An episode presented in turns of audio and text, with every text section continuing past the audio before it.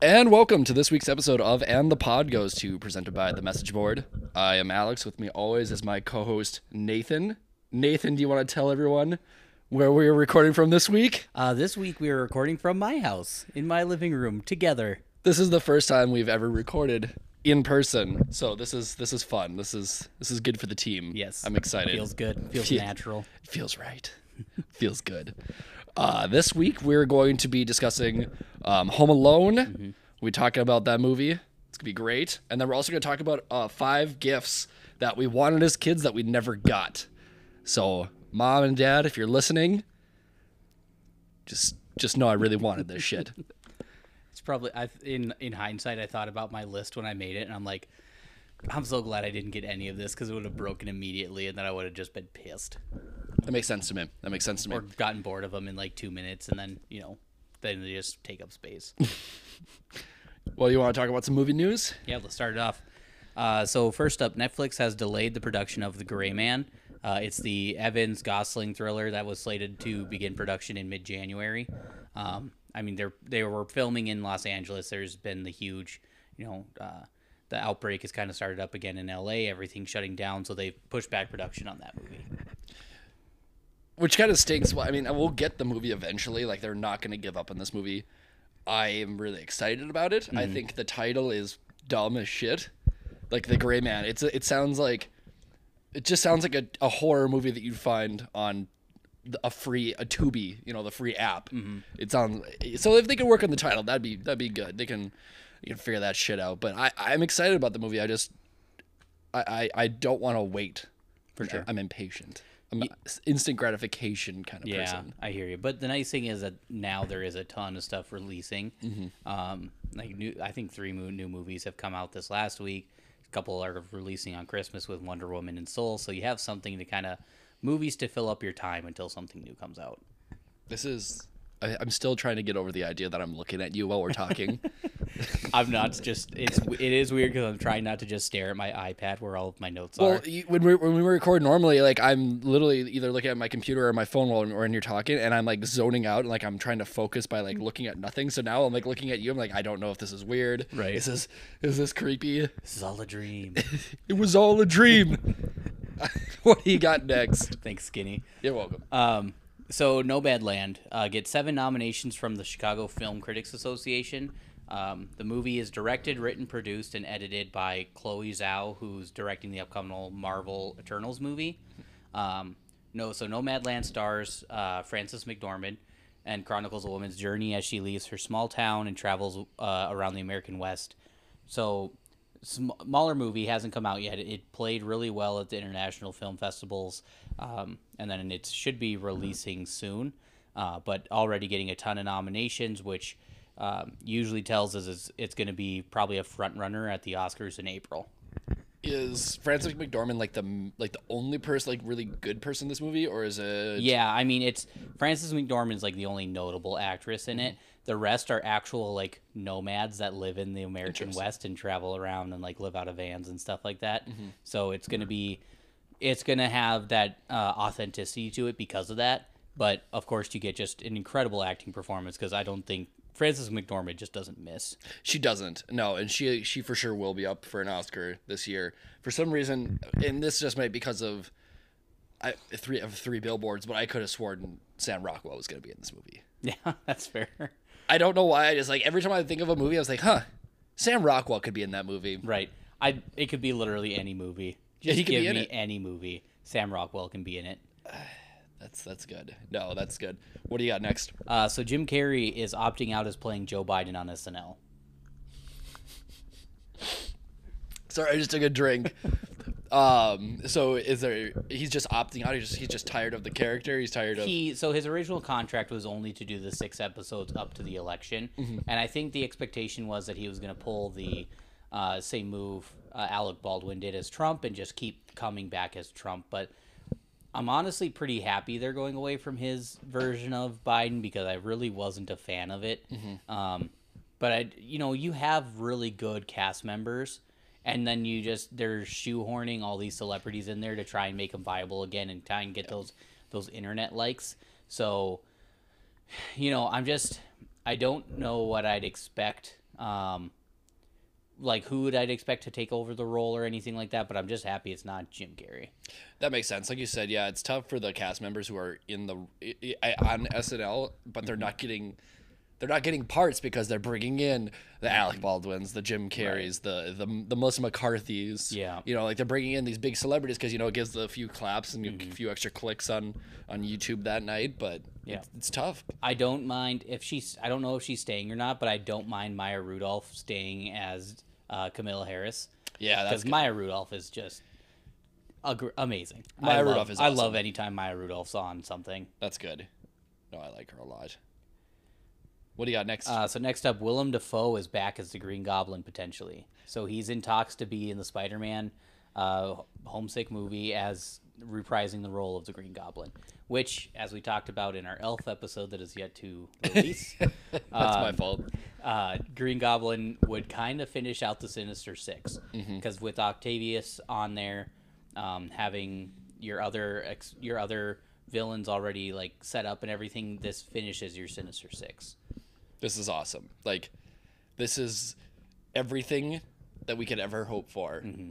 Is that everyone's coming back, potentially, Mm-hmm. allegedly. That we're getting uh, Willem Dafoe's Green Goblin again. That's gonna be just awesome because they can. I mean, they don't have to use the original concept they had. They could, Mm-hmm. but they could also get weird with it and change it up. Because I really like like obviously. Uh, into the Spider Verse is a little easier to do whatever they wanted because it's cartoon, it's more Mm-hmm. Yep. animated, so you Yep. can kind of create whatever. That Green Goblin was really fun because it was kind of a, it, it, it kind of went back to the what the, like the comic version was, but a much larger scale. Because I, it, I don't think that I don't think I've ever big. seen the Goblin in that form. but he looked more like the Hobgoblin. To, didn't didn't I, don't- I I guess in my in the only like videos or the only like movies and cartoons I've read on, I've watched I should say is like the Hobgoblin is basically, he's just the Green Goblin but orange gotcha, was always the Hobgoblin. gotcha. I thought he would look more like the original plan for the Goblin. I don't know. I could be. Wrong. I've never like I I've- said, in- I've been wrong no multiple times in my life. in my no movie or show. And granted, that's not the comics, and the comics are a huge, expansive universe. But the Green Goblin was always like more of what Willem Dafoe's character was, just not as obviously like teched up. Mm-hmm. Still had the tech, but not like the suit wasn't the same, and and everything like that. I never really saw like an actual like genetically morphed version of the hob of the Green Goblin like you got in, um, like you got in, into the Spider Verse. Interesting. Regardless, Regardless, regardless, this is exciting because we can build. This could just really mess the whole Marvel uni- cinematic universe up, and I'm excited about it. Right. that. and to me, this proves, this proves that Sam Raimi's Spider-Man movies, three being the Outcast, are amazing. Because if Marvel's like, yes, we want this character and this character, they keep bringing back his villains, and they don't. They'd probably, oh, I don't want to say it, but if it weren't for, um, if it weren't for them doing their own version of Venom, they'd probably have. Uh, what's his face in talks to come back as Venom, Right. which is probably better that Tom Hardy's doing it. Correct. But Yeah, we they- don't need a we, we don't need Topher Grace coming Oh, back and gross, being Eddie Brock. Grace. all Reds. That's what I think of of Topher Grace all the time. Is Ocean's Eleven Yep. every time. I did watch that recently. Nice. Nice. Uh, so next up, CBS is releasing a series based on FBI agent Clarice Starling from Silence of the Lambs. Um, because of how character rights are divided between rival studios, Hannibal will not be a character on the show. He actually cannot even be mentioned on the show. But similar to NBC did a Hannibal show, and Clarice was not part of it or allowed to be mentioned because they did not have the rights to her character. Um, the show is set to take place about a year after the hunt for Buffalo Bill, and the presumed status is that Hannibal is at large. It could be an interesting concept for a show, but it would be a lot better if Hannibal was part of it. Like not like not like always there, like every episode he's not there, but like or, mm-hmm. er, like if even if it was mentioned, that would make the the I, that would make the show better if you mm-hmm. ask me because like I, I and they might be able to introduce whatever they want any random serial killers any mm-hmm. weird weird stuff that they want to do it's just it's just odd that they're taking a character from the Hannibal universe and not putting Hannibal in. Hannibal in it Right. And because he's the most elect like he's the best character oh, from obviously. that. Yeah. obviously and i think i think their ability to cbs as they say knows drama they do pretty well with it actually like their their shows are you know my my mom's a huge ncis fan my sister's all like ncis a lot and they do the the cop dramas and stuff like that really well so i think there's potential for this show um i just again like i'm i'm guessing so much of it's going to be written where she's like following other serial killers mm-hmm. and she's trying to do things but in the back of her mind will always be that hannibal got loose because of her mm-hmm. and if you can't mention that there's just it's tough to kind of drive that like drive that character farther when you can't do anything with them Fair, fair. I just wonder. I, I don't. I don't know if they, they they talked about show specifics as far as writing goes. Like if it'll be like every episode's a new serial killer, or if the season arc is one serial killer. Mm-hmm. So I'll just be I'll be interested to see. I do I, I don't hate the cop like dramas like the the crime dramas that CBS has. Like there's some decent ones. Like NCIS is good. Like I don't watch them in a row. Like I, I don't binge watch them, but if mm-hmm. one's on, like I'll put I could put a random one on and just like it. Yep. See what like Criminal Minds like. I don't need to follow like yeah, there's like a small small little storyline every once in a while, but generally every episode is its own thing. Yep. So you can watch it and do that, and that's kind of that's why I like them. Um, but yeah, if it's if this is if this has like an actual like arc where they're following a serial killer each season, that might be cool. But Yeah. if they, I mean, I can see them also doing the the one serial killer an episode thing too, because that's what pe- you know our dumb brains can handle sometimes. It's just there's not this The one-offs. and it's better for like it's better for TV right to do the to do the one offs because you don't have to like if people miss a week they don't have to worry about getting back to their TV screen Right. because it's all connected. But as TV has shown on things like True Detective and Dexter and things like that, I like that like one murder story arc throughout the entire series because I think it just builds a lot of drama and it builds better tension. Mm-hmm. But like you said, there's also that fact that just the the power i mean whatever you want to call the the system is just like as cbs's shows again it's they might be do like a two or three episode arc for some villains but it's it's more or less one-offs. But like if you and that's better for like tv but if you get like federal agents involved mm-hmm. or i should say it's better for like local law enforcement but if you're getting federal agents involved those are typically like very long drawn out um, investigations so i mean to only do one episode and how many serial killers can there be? that's fair. That's fair. There's a lot of weird people in this world, Nathan. It's also fair. A lot of weird people. What do you got next? Uh, so next up, Sony pulls Cyberpunk 2077 from stores and offers a full refund on both the DVD or like the digital disc games as well as the online store. Mm-hmm. Um, basically, Cyberpunk has been it's it was the big mo- it was a big game that was going to get released with the PS5 and it did. Um, they had Keanu Reeves tied in with it and everything like that, and it was this it was just a huge game coming out of, coming out of the gate. And there are problems with the former generation uh, consoles. So it's not so much with like the new PS5s or the Xbox Series S. It's PS, it's Xbox Ones, it's PS4s that are having mm-hmm. issues with the games. And I'm guessing just because of how much the graphics are upping and how much like the gameplay is upping to the new system, mm-hmm. that the new the older systems can't keep up. Yeah, so I didn't download it, but I have friends at work who got it, mm-hmm. and he he said he played it, and within like five hours, his game crashed three times. Really. Yep, super glitchy. Yeah. When he downloaded it, it was 126 gigabytes of of, sto- of storage it needed for just that game, and that's just for the initial Just game. download. Yep. That doesn't include up- updates later or patches or anything like that later. So yeah, it, it, he said it's awesome. Mm-hmm.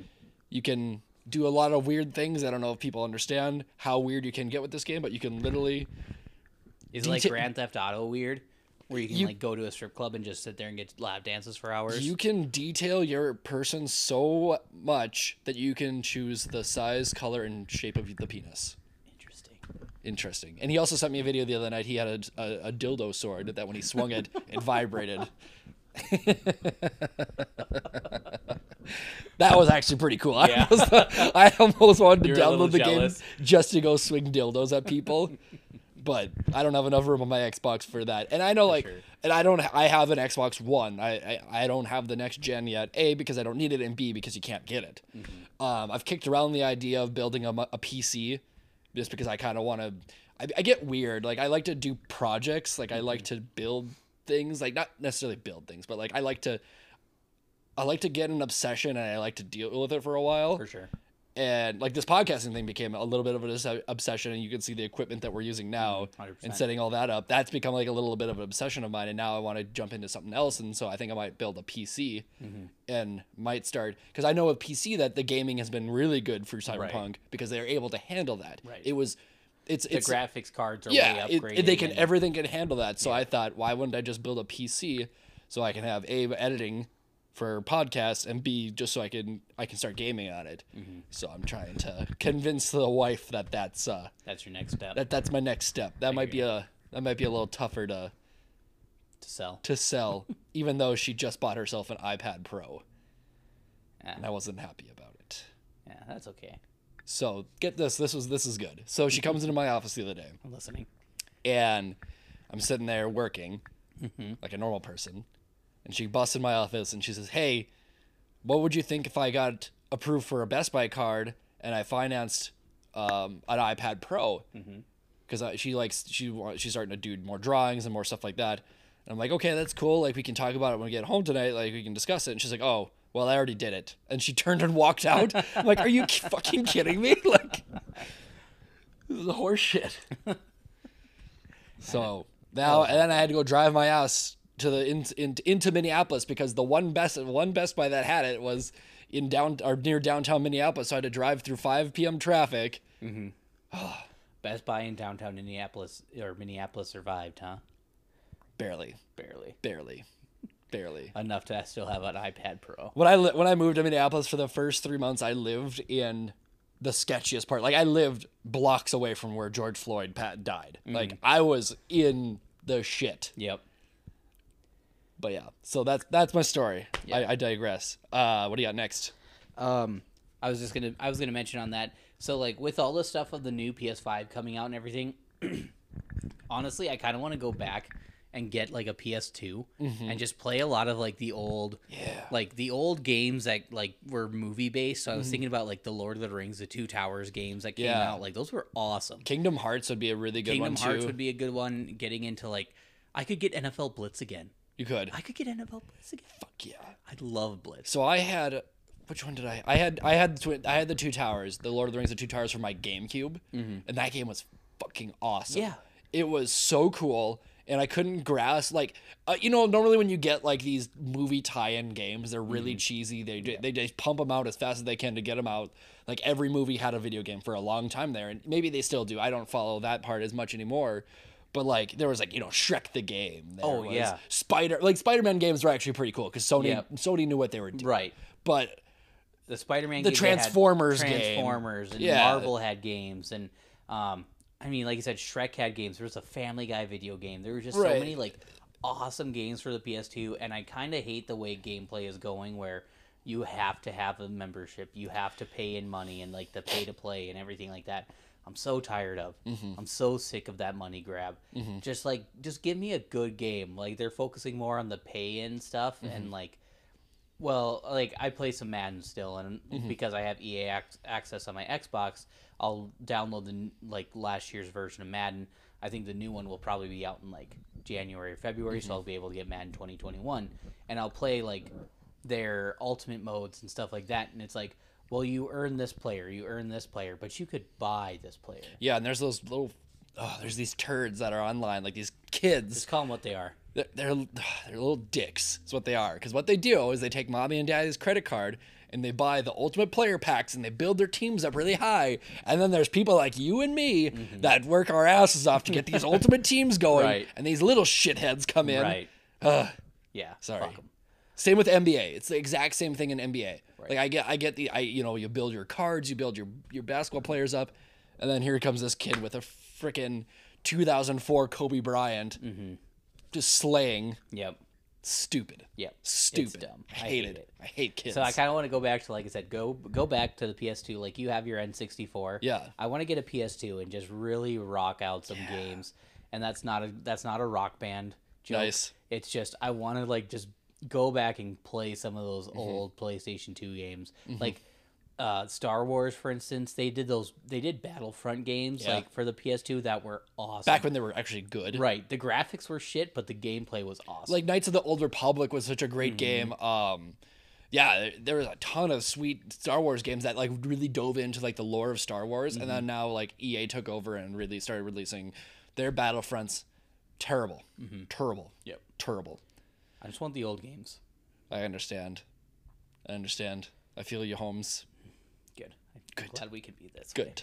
Good. Uh, so next up, Millie Bobby Brown is set to star in a sci-fi movie uh, called The Electric State. Uh, it's going to be directed by the Russo brothers, Christopher Markus and Stephen McFeely, who wrote all the Russo brothers Avenger movies. So Civil War, they wrote um, Civil War, Endgame, Infinity War, and Winter Soldier. So those are the writers of the movie. Um, are are also going to write the are going to write the movie The Electric State. Um, it's based off a book by Simon Stålenhag. Um, it's set in an alternate reality, and actually it takes place in 1997. So here's the synopsis from the book. Um, in an alternate reality where a runaway teenager and her small yellow toy robot travel west through a strange American landscape where the ruins of a gigantic battle drones litter the countryside along with discarded trash of high-tech consumerist society active, addicted to a VR system. Um, so they travel west and basically as they're traveling trying to find her brother because her brother sent her this robot they're trying uh, she uncovers like this mass conspiracy and everything like that um, but honestly just the names pulled me into this. I mm-hmm. mean I, i'm we're both big sci-fi nerds mm-hmm. but millie bobby brown like he she has shown me that she can do movies beyond stranger, Stranger things. the russo brothers of course are amazing.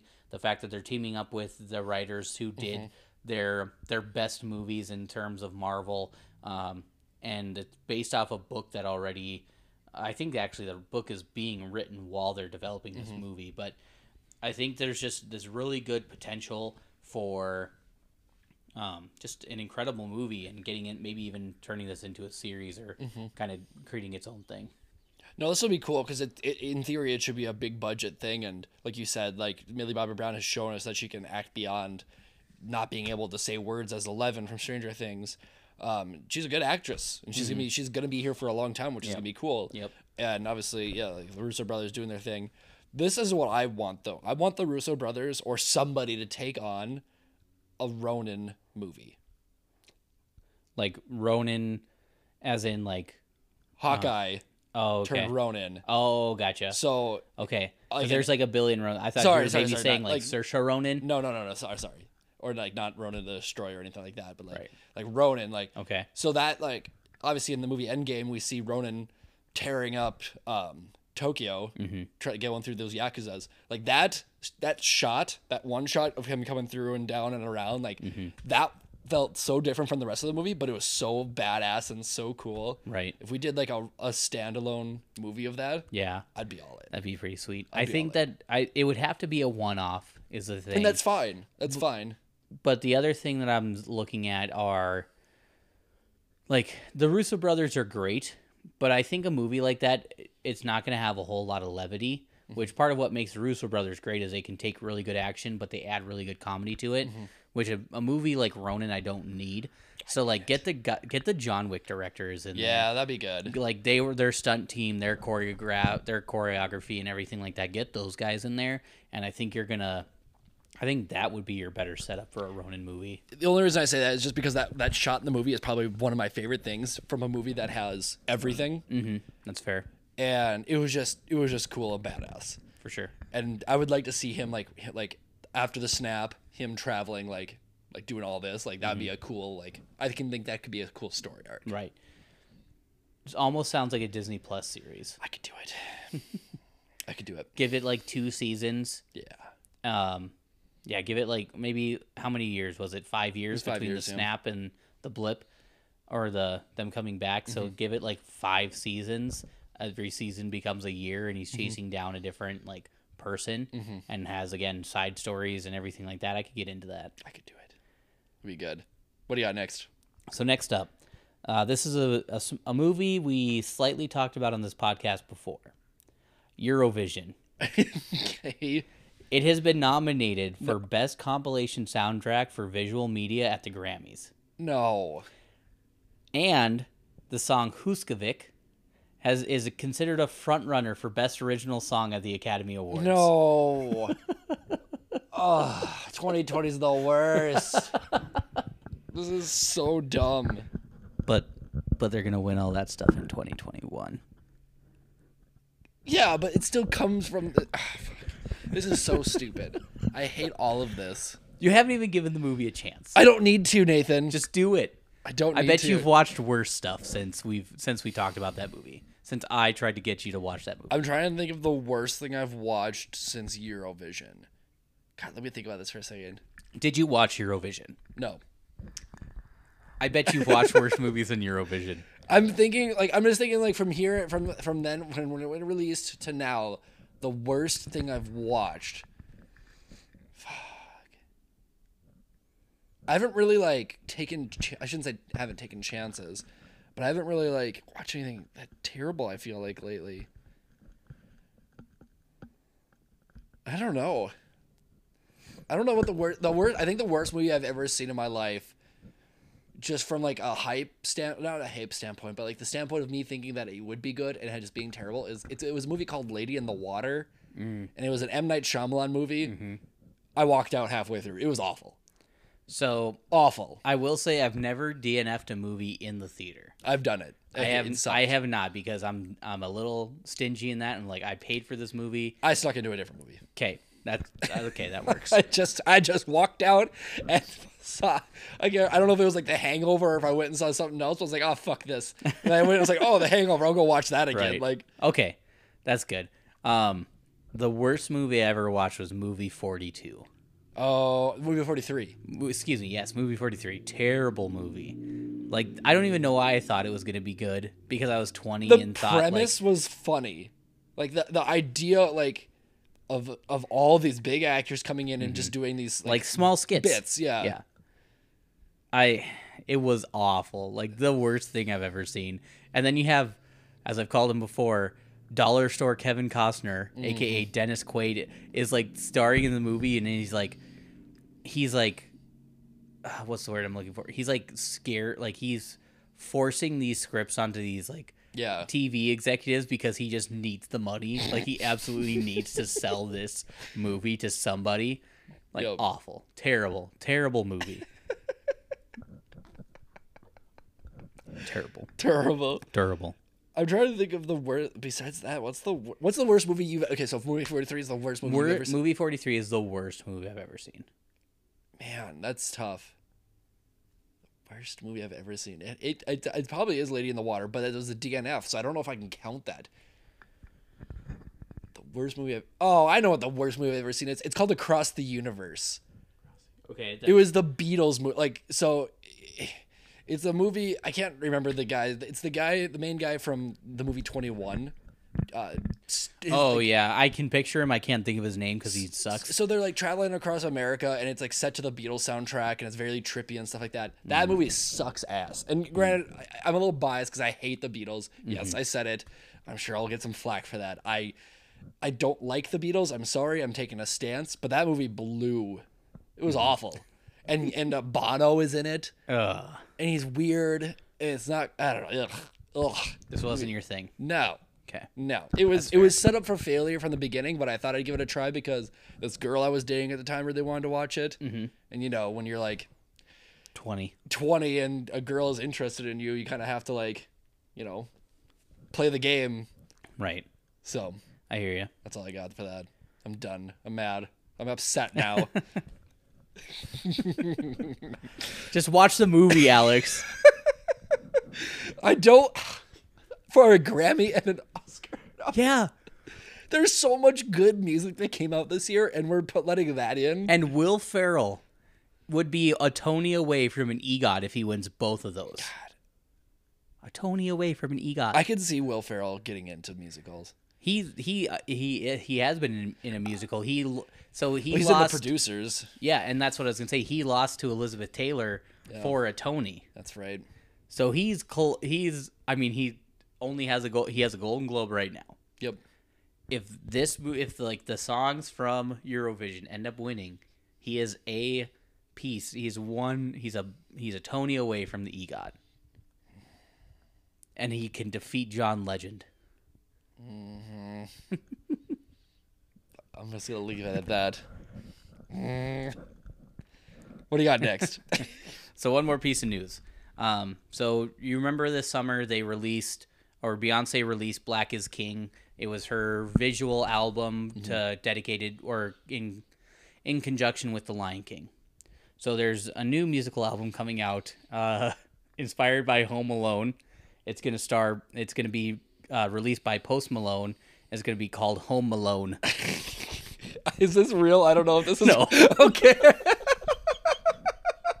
I could see you like smirking and like really like leading up to something, but I didn't like I could see him doing something Oh, like that 100%. because he's such like a cheesy dude, like in the I, best I way love possible. Post Malone. So I'm not gonna lie to you. When when I when when Rockstar first came out, I was like, okay, here we go. Like it's gonna be a one hit wonder. This guy's not gonna mm-hmm. be good, and everyone's like, oh, Post Malone's you know killer dude, and like my wife even's like, you know, you should really listen to Post Malone. I think you'd like him. And I just I just like no, I'm not gonna- I'm not gonna listen to him. I hate him. I mm-hmm. hate him. I didn't even listen to him. Yeah. But then I started listening to him, and man, do I love Post Malone. I just Yeah. see the stuff he does, and like he just doesn't care. Right. And he's like he's like the purest of dudes out there. Like he's not some guy who got famous and like has a huge head and just mm-hmm. became a giant piece of shit. Like he is pure just he's a dude. He's 25 years old. He's living his best life. He's living his best life. I love like he's great in memes. Mm-hmm. Like the if you've ever seen the video where Dennis Rodman hands him an Olive Garden gift card out of his sock, fucking hilarious. I, I there's there's a meme that I really like of him. He's at- just so wholesome. at a concert and a girl's flashing him and he's just like giving like the oh Yeah. yeah. He is legitimately like he is he's the person that you would want to get famous because he doesn't let it go to his head. Correct, yeah. Like he knows he's famous and he does just like fun shit. Like uh, was it after his Super Bowl party last year where he just like walked in to a club with boxes of ones and just made it fucking rain. And it's just it's shit like that that he does that's like I like this guy. This guy is good. He's having a good time. Just living. I listened to him on uh, Post Malone did Joe Rogan's podcast. Dude's trippy as fuck. Like, Yeah. he's he's claims he has like an alien friend. He's like dudes high all the time. Moved out to like nowhere Utah, mm-hmm. um, just to get away from everything. Like he's trippy, but dude just loves to have a good time. Yeah. He like I said, he's the ti- he's the kind of guy that like you hope gets famous mm-hmm. because he doesn't turn into like he doesn't turn into an Antonio Brown or he doesn't mm-hmm. turn into somebody who came from not much and then gets famous and just becomes the biggest asshole in the world. I dig him too because he he's really like he like huge Nirvana like fan, like he's a huge grunge fan. Yeah. And he actually did like a uh, during quarantine he did like a charity thing where him and Travis Barker and a couple other, other people played. Um, they just played like sets of Nirvana, like they played like whole full like full albums, and it's he like he played well. Like Dude's his so voice talented. is good. He's like so he has like the grungy voice. Like oh, he it was awesome. Just it was awesome to watch. He's just he's a good Yeah, super talented. He's a, Home Alone. he's a lot to. He's fun to watch. Um, so I was trying to find songs that we Mm-hmm. could use to finish the podcast with, and I looked up to see if Post Malone had any Christmas songs, Mm-hmm. which he does not. But Post Malone or Home Malone Mm-hmm. was a thing for like a year, so you can get Home Malone sweaters, where it's like a it's basically the cover of Home Alone, but it's. Post Malone in the in Macaulay Culkin's place, and I I kind of feel like I need one. I we might need it. okay, let's uh let's talk about a movie here. Let's talk about a movie. Let me pull up the synopsis here. Everyone everyone's seen Home Alone. Everybody. I don't I don't see okay. I'm just gonna I'm just gonna say the synopsis because I always say the synopsis. Um, an eight-year-old troublemaker must protect his house from a pair of burglars when he is accidentally left home alone by his family during a Christmas vacation. If you haven't seen this, movie, I don't know if I've ever met anyone that hasn't seen this movie. Like you know, like you you you think of movies that, like like Spider Man. Like if I said you haven't seen Spider Man, someone's like, yeah, I haven't seen Spider Man. I was like, that's the dumbest thing I've ever heard. Like everyone has seen Home Alone. Yeah. What are you pulling up here? I'm just pulling it up. I'm pulling it up on IMDb, so Okay. I so I have people's names. Um, For sure. Just because I'm an idiot.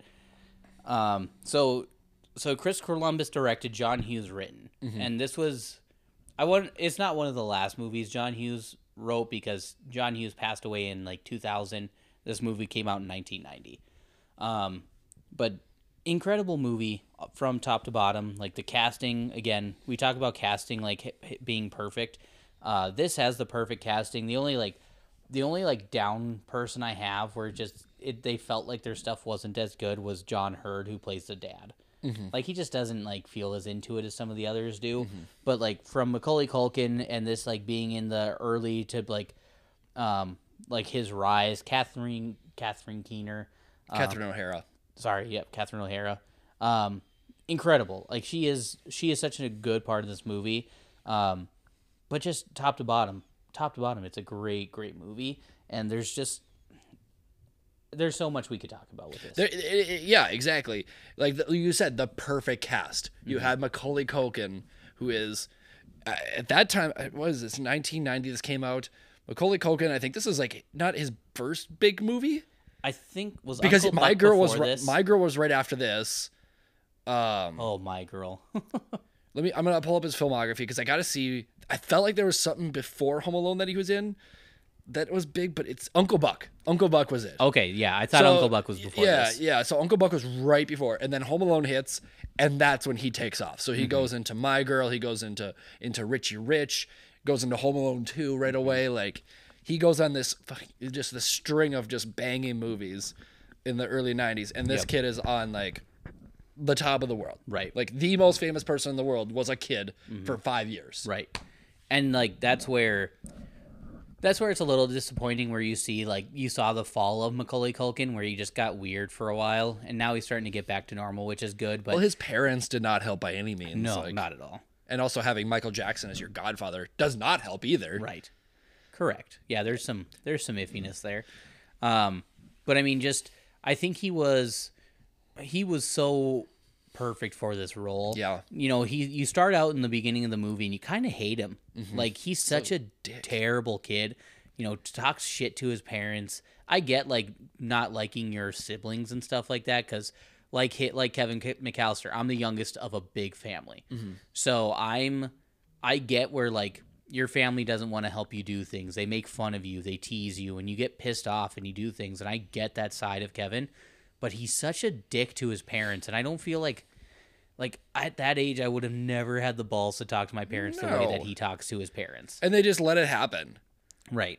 Like They just brush it off, which Well, John Heard's character is just like, ah, fuck it, whatever. He just doesn't care. Right. Like you said, like he's just not into it. And maybe, Right. I don't know if it's his character, if it's just his choice to play the character. Mm-hmm. Catherine O'Hara is just like, she knows that he is like going to be a handful. Right. And I think she's trying to play like the whole like again, I don't have kids, so I don't know parenting techniques or anything like that. So don't get me wrong here, but I think she's trying to play like the um let's when she says things like when when they fight when they, they sent when she sends him to bed and he's she's like I bet you won't say that again or I bet you bet you really wish you were sorry and he she's trying to play the like teach him a lesson by letting something happen kind of thing um or by like instead of yelling and just screaming at him she's trying to make him learn something. Um and I think I I think she played a great part in this movie where she was extremely sincere. She was very well cast uh just playing the like i said the sincere mom but also like being tough and being like a parent of five kids. And but also having some comedic some comedic moments because she's funny She is. She she was part of the Canadian um, sketch team, uh, SCTV. So like Okay. her, John Candy, Eugene Levy. okay um, all come from the roots of this um, Canadian. It's like it was like SNL for Canada. Okay. is what it was. Okay. and that's where she that's where a lot of these people originated from. So she sure. is so funny. Yeah. but she gets to play a out of character person per se for herself Mm-hmm. Right. because she's like the, the the stricter parent. Like she's like the more frantic person. Like Mm-hmm. she, yeah, she does have a couple funny moments in the movie, but she's more like the worrisome. Which Yeah. I don't blame, and that's great. That's, and her that's funny moments more or less come from when her and John Candy are playing off each other. Oh god, that's great. Like the part where they wake up and find out that there's no, you know, they're they're late for the shuttles mm-hmm. and stuff like that. Like that's kind of funny, but her her com her comedic moments come from when she's trying to get tickets home mm-hmm. and then she meets John Candy. Mm-hmm. And then of course John Candy steals the show for his two scenes Like he's in. it's five minutes that he's in this movie. He just steals the whole movie. I love it. I love John. I wish so he would have been a bigger part of this movie, but at the same time, It was kind of perfect because he didn't overtake it. yeah. But I like John Candy a lot. Yeah, I know. He might be okay. This is I don't know if I've said this. This is my hot take. John Candy is my favorite fat man. I think John Candy was funnier than Chris Farley. That's fair. That's Damn it, very I was fair. like I was looking to get you to bite. I I would still go for Chris Farley, uh, just because I watched Farley when I was younger. John Candy passed away before I was born. Um, so like the first John Candy movie I watched was actually Cool Runnings because we watched it in school. Um, I didn't watch Home Alone completely for the first time until I was probably Home Alone. 14, 15. Sorry. So, it. So I I get that, and I just didn't get John Candy's humor Okay. at points. So I didn't I didn't find Candy till later. But like I was exposed to Chris Farley young, Mm-hmm. and I so that's where Chris Farley has like the pull for me Mm-hmm. in being like my favorite fat man. And Chris Farley is like my height. Like John Candy's huge. Yeah, he's a large man. Chris Farley's built like I'm built. Right. So like it's like that little bit of like a I maybe I can be funny or maybe I can be good kind of thing. So I that's where I'm at that's where I land on the Chris Farley versus John Candy. Got it. So when I first watched, I was born in 1990. So obviously I was zero years old watching this movie. Like I watched this mm-hmm. movie really young, and it really resonated with me because it was funny. I was obsessed with Macaulay Culkin as a kid. Like Is it I because you looked like Macaulay Yes. Culkin as a kid? Yes, I had the same color hair. Yep. I was built the exact same way. Yep. So I was Macaulay. Like when I would go get my hair cut, my aunt would always cut my hair, and she's like, "Okay, what do you want for your haircut?" It's like, "I want the Macaulay Culkin." You didn't get the Rachel, you got the Macaulay exactly, Culkin. exactly. And and we were talking about this yesterday at my family Christmas. That my mom would catch me in the bathroom, and I would be doing the, you know, slap my face to go, ah, because I, the shit's funny. Like, yeah. yeah. yeah. I get that. Yeah, it's it is what. And now my nephew does it because my nephew looks like me Yep. from that age, and now looks like Macaulay Culkin. For sure. Except I didn't grow up to be a crack addict. Well, you don't have the money for crack. That's fair. But- That's fair. yeah i so i mean getting back to the movie a little bit and just so let's start with like the beginning of the movie. Obviously like the movie starts out in chaos Yep. i would say. I mean like you have joe pesci trying to find parents. Nobody's like that's the thing i found weird with the family is like there's a cop standing in your living room trying to get your parents. You don't immediately go get your parents. You're like well they're here somewhere. Yeah, there's like ah, they're walking uh, around. Like he's trying to obviously you're setting up for joe pesci like trying to he's going to be a burglar. He's trying to get info on the houses and stuff like that on who they can rob who they can't and stuff like that. But if you don't you know going into this if you don't know that you just think he's a cop. And like if with the family who doesn't just like go find their parents? Yeah there's a cop here. There's a police officer at our door. So Right. they're looking for parents. Um it just it was weird that nobody like did anything for it. But the entire house is in chaos. Um and just trying to trying to get it all together. And that felt like that feels like my family get-togethers where it's just like there's moments where you sit down and look at it and just it's it's at chaos. Nobody's nobody's calm nobody's sitting down everybody's moving and loud and you just want it to be quiet and, and obviously that's what kevin gets the next day when he wakes up. But from the beginning you kind of knew you kind of feel like that uh, for me anyway again just coming from a big family you can you can feel where Kevin comes from being the forgotten child be feeling like nobody cares about him feeling like he doesn't get um, treated as well as the other his siblings and stuff like that for sure. I the beginning of the movie, like you said, is just absolute chaos. What I can't figure out is like, I get that it's probably Christmas, so they're all there for Christmas, but it feels like they they they're always there. Like the way that like Kevin talks about his family, it's, it Mm-hmm. Sounds like it's always that packed in there. right Why the hell are they always there? Like, Right. I understand like the uh, like the brother is probably trying to mooch off of Kevin's dad because he's well he be- certainly is because he doesn't pay for anything right. his The uncle is terrible in this movie. Awful. Like he's a shitty person. He's a villain. He's a he is like the antagonist. If there's like an antagonist in this movie, it's the uncle's a big driver of it because the mom mentions it where like if your uncle won't let you talk about this movie, it's probably not a really good movie to watch because he mm-hmm. like just doesn't care. Mm-hmm. It's the guy who you know he he is calling Kevin. He's calling Kevin names. You know, what you did, you little jerk. right? Like what kind of uncle talks to a five year old like that? Right. Just or like- a six year well, you know, however old he's supposed to be. Like, there's nobody who would talk to their their nieces and nephews like that. And Right. He's just like built like a terrible character. right. Well, that's also where Kevin's dad is kind of like a simp because he doesn't do anything about it. Right. He just is like, oh fuck it, like Right. whatever. Like he'll grow, he'll grow up to be whatever. Like he just, I, I didn't like the dad. Right. You know- Yeah, the dad was tough.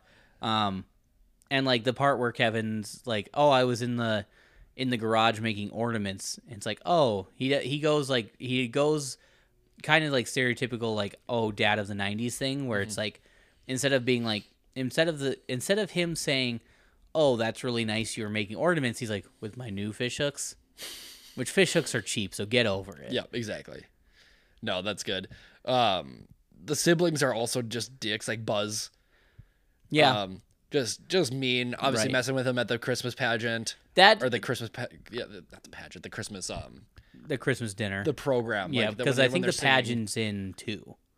Oh shit, you're right. I I, I missed that. You're it's right, when they're it's when they're eating pizza. Yeah. And and Buzz is like, if if you want the cheese pizza, you're gonna have, somebody's gonna have to barf it up, and then he pretends to puke, and Kevin gets pissed at him and pushes him into the counter, and then milk Yep. spills, and But okay, that that also weirds me out because Ke- uh, Kevin's a small kid and Buzz is a big dude. yep. He gets pushed around pretty easily. Yeah, but if you're not expecting to come and get hit like that, like you're not expecting somebody to come and just That kid's like the way he gets sixty pounds. I know. And Kevin's huge. Buzz was big. Yeah. Buzz was big. Excuse me. Buzz was big. Kevin was tiny. I, I I love when Kevin's going through. This might be jumping the gun here, but Kevin's going through uh, Buzz's stuff because he's looking like for firecrackers and stuff, and he sees Yep. Buzz's. We'll get girl- to it. We'll get to it. Save it. I'm we'll sorry. get to it. It's just so fucking good. We'll get to it. Um. So I mean, and that's that's all building up. I mean, everything is is the build up to see, um, to see Kevin getting his wish of being home. Mm-hmm. Because after the after the dinner fight, and everything breaks out. The other thing is like he pushes Kevin. Kevin pushes Buzz. A little bit of milk spills, and everybody acts like he just shot him. Like Crying just- over spilt milk. exactly. That was good Sorry. um but he just they act like he just like just stabbed him with a knife Yeah, he they- pushed him and knocked over a little bit of milk Correct. like everybody gets up and again chaos ensues everybody was finally calm it was a little quiet chaos ensues again because kevin did one thing and that's where like yeah, again as the youngest you side with kevin a little bit is like he finally got bullied to the point of i'm gonna do something about it and when he does He gets, he gets in trouble. Yep. And then that leads to the fight, that leads to the argument with him and his mom, where she sends him up to the third floor attic bedroom because this is a giant fucking house and they have a third floor Yep. and it's an attic bedroom. And uh, she sends him up there and he tell they get in an argument and he wishes that he didn't have a family and he wishes they all be gone and everything like that. Um, and like him and his mom, like that's where they're that's where they're like disconnection starts or that's where their like fighting really gets into it is because he doesn't feel like his mom parents care about him. His parents feel like he's just overreacting. There's that um, there's that infighting there and then he goes to bed mad. And then obviously the next morning they wake up they're late for their airport shuttles. They do a head count. His oldest cousin because i don't know whose fucking kids those are yeah, that, that one. that I don't the, know if the that's like, family I dynamics a little convoluted to me because odd. Yeah. because there's so there's Kevin's family, Mm-hmm. the McAllisters, his uncle and their son Kieran, who's or their son who's Fuller. played by Fuller, Kieran who's Culkin. played by Kieran Culkin. Sorry. Um, so you have those three, and then you have like an additional like three kids Mm-hmm. who don't belong to their dad. Maybe they're flying them back to Paris. Not a clue. No idea, but it it just they're adding extra people to again add to the chaos Mm-hmm. of the situation. I want to bring up the when the when the shuttle is it the shuttle or the pizza guy, or is it both? That they just keep hitting that little statue in front of the house. All of them. It's Everybody does. Whenever somebody bit. pulls up to the house, they hit that statue of like it's such a what looks like a jockey holding yeah. a lamp. Yeah, it's such a dumb bit, but it's almost like ingrained in pop culture now. Right. It's so funny. Right. It's so dumb, but it's so funny. Right. I don't know why. it, it- that's the thing about John Hughes is that he writes these memorable, really memorable characters. He's very Mm-hmm. good at writing youth characters, really good at writing um, family-oriented stuff. But he also is really good at like putting in just random crap like that. Yep. And that's just like one of the funniest bits to me for yeah. some reason. Just like the little like repetitive. It's like when we talk about um. It's like when we talk about uh, Wet Hot American Summer, and anytime something gets thrown off screen, it break. You hear a pot break. Yeah. That's it's that scene. It's, it's, that just exactly. so great. So yeah, incredible. Um, so yeah, they wake up the next morning. They're late for their shuttle. Um, they're and what again? Older cousin, I think, is doing a head count, and she does it right, except she counts the neighbor kid who's Kevin's size, Who just because he's sitting there just- jabbering yeah. along with the parents of the or with the shuttle the shuttle drivers. Mm-hmm. Um, and that's how Kevin gets left home alone. Home Alone.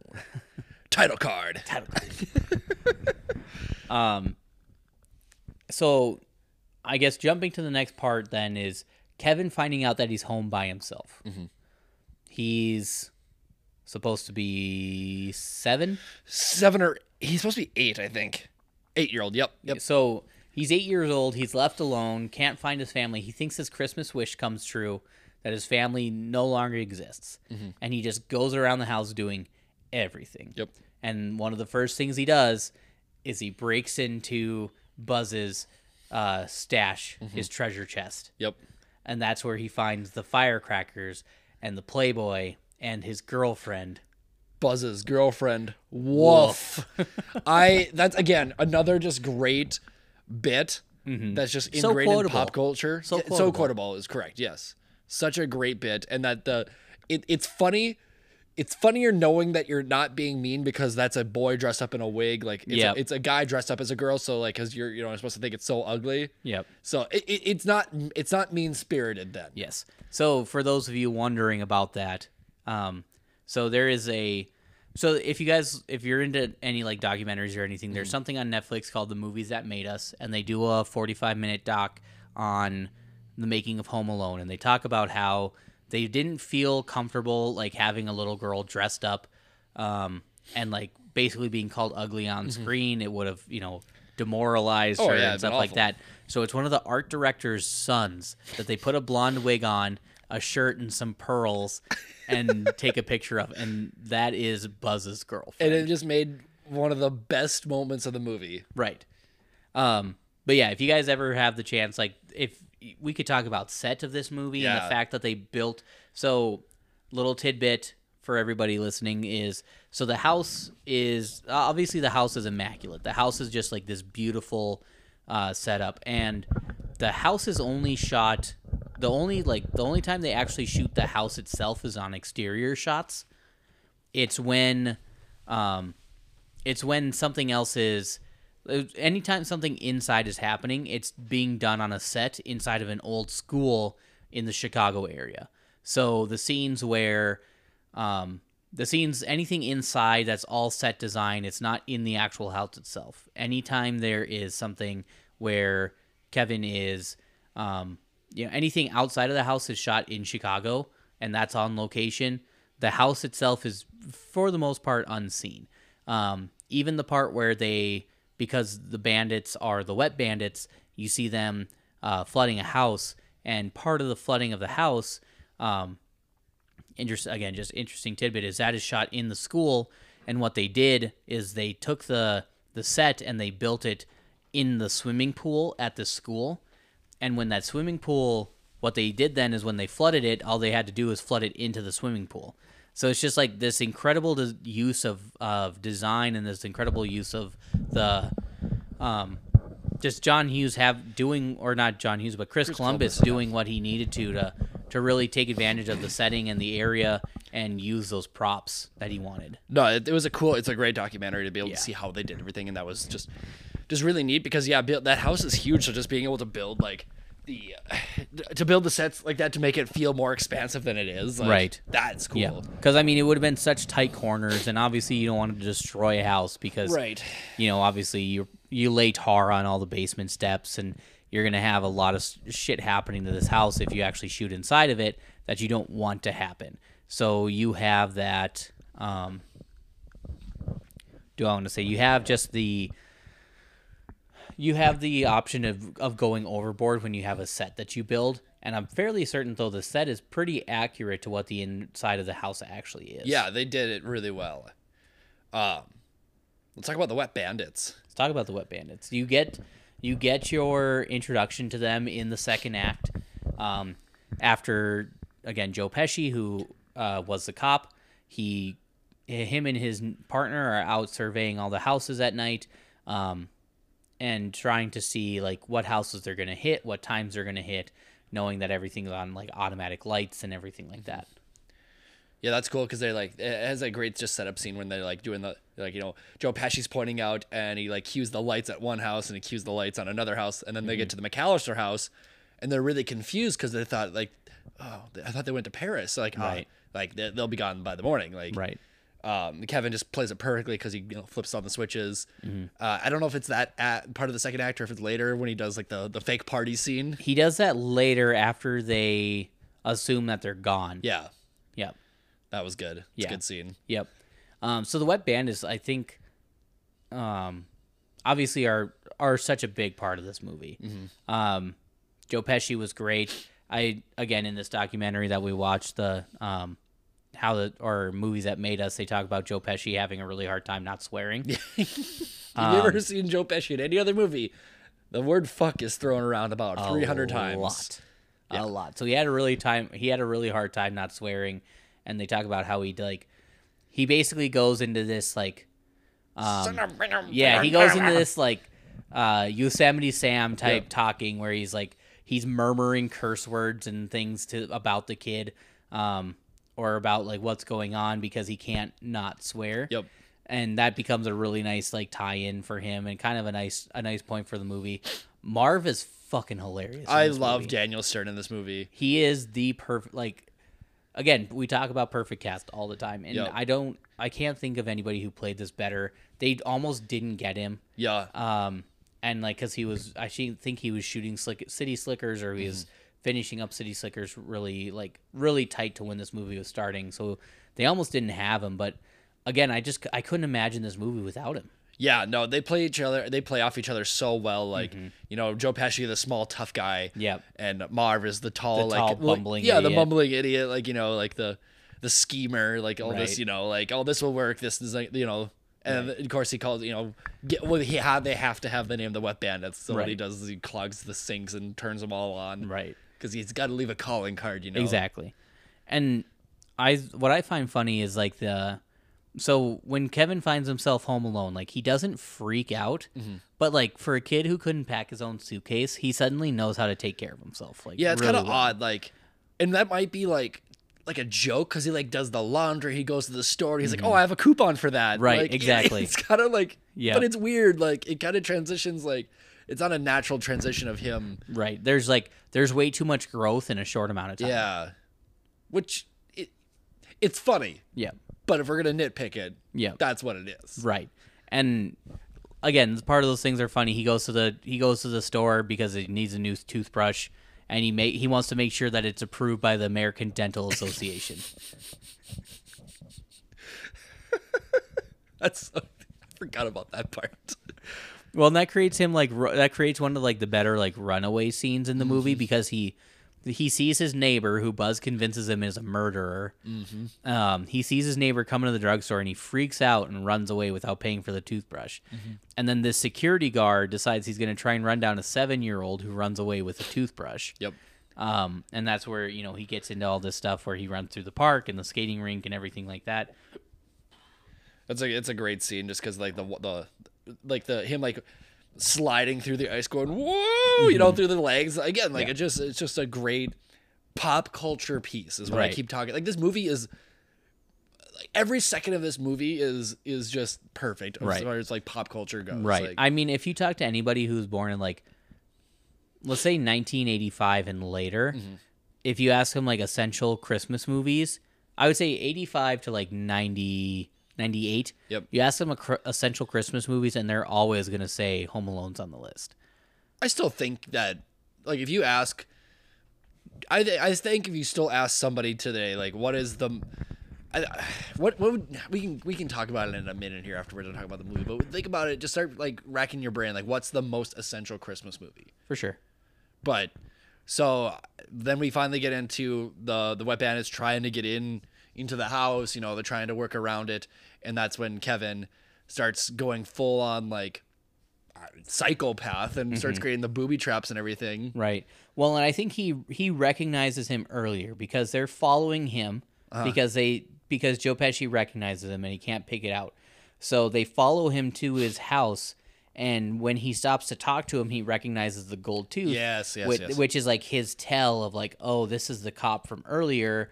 Um, so that's like that's Kevin's tell of like, okay, I need to like I need to save my house. Mm-hmm. And before we get into that real quick, we'll get into it, but I want to talk about the neighbor. So the Yep. neighbor is one of the best characters in this movie for me. Okay. Like the the surrounding of like Buzz telling him like lying to Kevin and telling him how he's like a murderer and stuff like that and um and then his just he he has one of the better arcs for me where like Kevin is just terrified for by him the entire time. All he does is he exists Yep. and Kevin is terrified by him. Um, leading up to that scene where he runs away from him in the drugstore, um, and then later you see him when they're at the church. So just keep an eye on, obviously, keep in mind of like the the neighbor, um, because he's he's one of the best points in this movie Yeah. for me. Eventually, um, but with the wet bandits, um, you know, again, that's where they find out that they think nobody's home. They find out somebody is home, and that's when Kevin starts like again. He goes into like his I'm gonna build booby traps. I'm gonna do this to really um, tie into him, you know, saving his house, and that's when the party scene happens, and he has. Uh, he starts blasting Christmas music. He has all the dummies and the mannequins and stuff like that that he's running around the Michael Jordan on a train set that's walking across. That's supposed to be walking across the living room. Yep. Awesome scene. Great scene. Love that scene. He's sitting there jamming out to Jingle Bell Rock while he has ropes all over him, and he's supposed to be pulling on the the mannequins and pulleys and everything like that. Which again, no way an eight year old knows how to figure out. Correct. Yeah, it's doesn't make any sense. Doesn't make any sense. Right. Um, but then you go a little bit farther, and Kevin starts missing his family a little bit. You see him, you know, go. He goes to find Santa to to see if he can bring his family back. He goes to. Um, he starts decorating the house for Christmas because he wants it to feel more like their home for Christmas, and that's when he goes out to cut down a tree, and the wet bandits see that he's there by himself. Um, and that's when they decide they're going to strike. And that's when you get into the shenanigans of the get into everything going on in the house. So, what's your favorite booby trap that was in the house? Ooh. Like, if you had to pick one booby trap that you thought was like the, the best, most creative, just the all around the best one, I gotta say the the flamethrower, that was good. uh, the flamethrower when Joe Pesci opens the door and burns his skull. That's good. Yeah, Yours? I want to say it's that. Like, like that was just so funny to me. the paint cans is simple, but it's hilarious. Uh, The paint cans is simple but hilarious. I really enjoyed the uh, the firecrackers in the kettle Yeah. when they thought they were getting shot at. Yep. And even something as simple as like again, Kevin and Kevin starts doing like these kind of traps and things like that to like not tell people he's to not let people know he's home by himself earlier in the movie. Mm-hmm. Like when he gets the pizza delivered for himself and he has the movie playing. So you kind of start seeing that a little earlier too. Um, he also uses the same video when Marv is trying to um, Marv is trying to peek into the house and see if somebody's there, so he starts playing it so that he hears people talking. So it throws them off earlier. So he starts this early, like he starts the trickery and he starts like the the traps and stuff like that earlier in the movie. Um, and then he just builds into it. Yeah.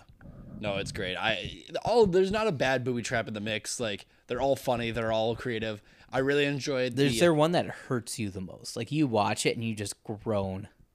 I'd probably say it's either the the the the door handle Okay.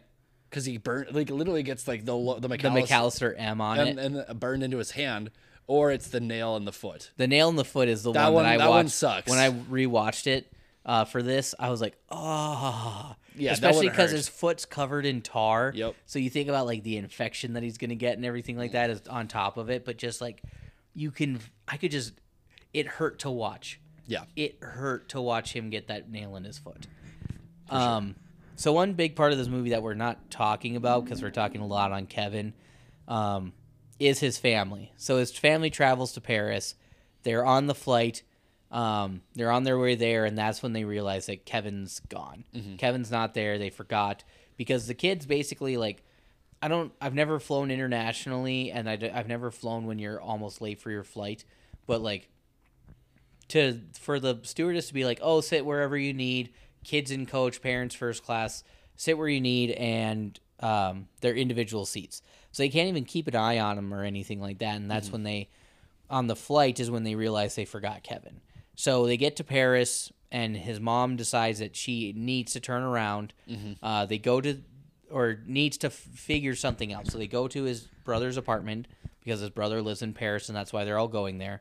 And they they find they decide or at least his mom decides that she has to go get Kevin. Like she mm-hmm. needs to turn around and go home. Mm-hmm. And that's where again the dad's like, "Well, you know, we'll call and we'll see if the neighbors can watch him and stuff like that." And again, just being that like a little less cavalier. He's more cavalier about the situation. He's not like going into it just like freaking out that his kid's missing.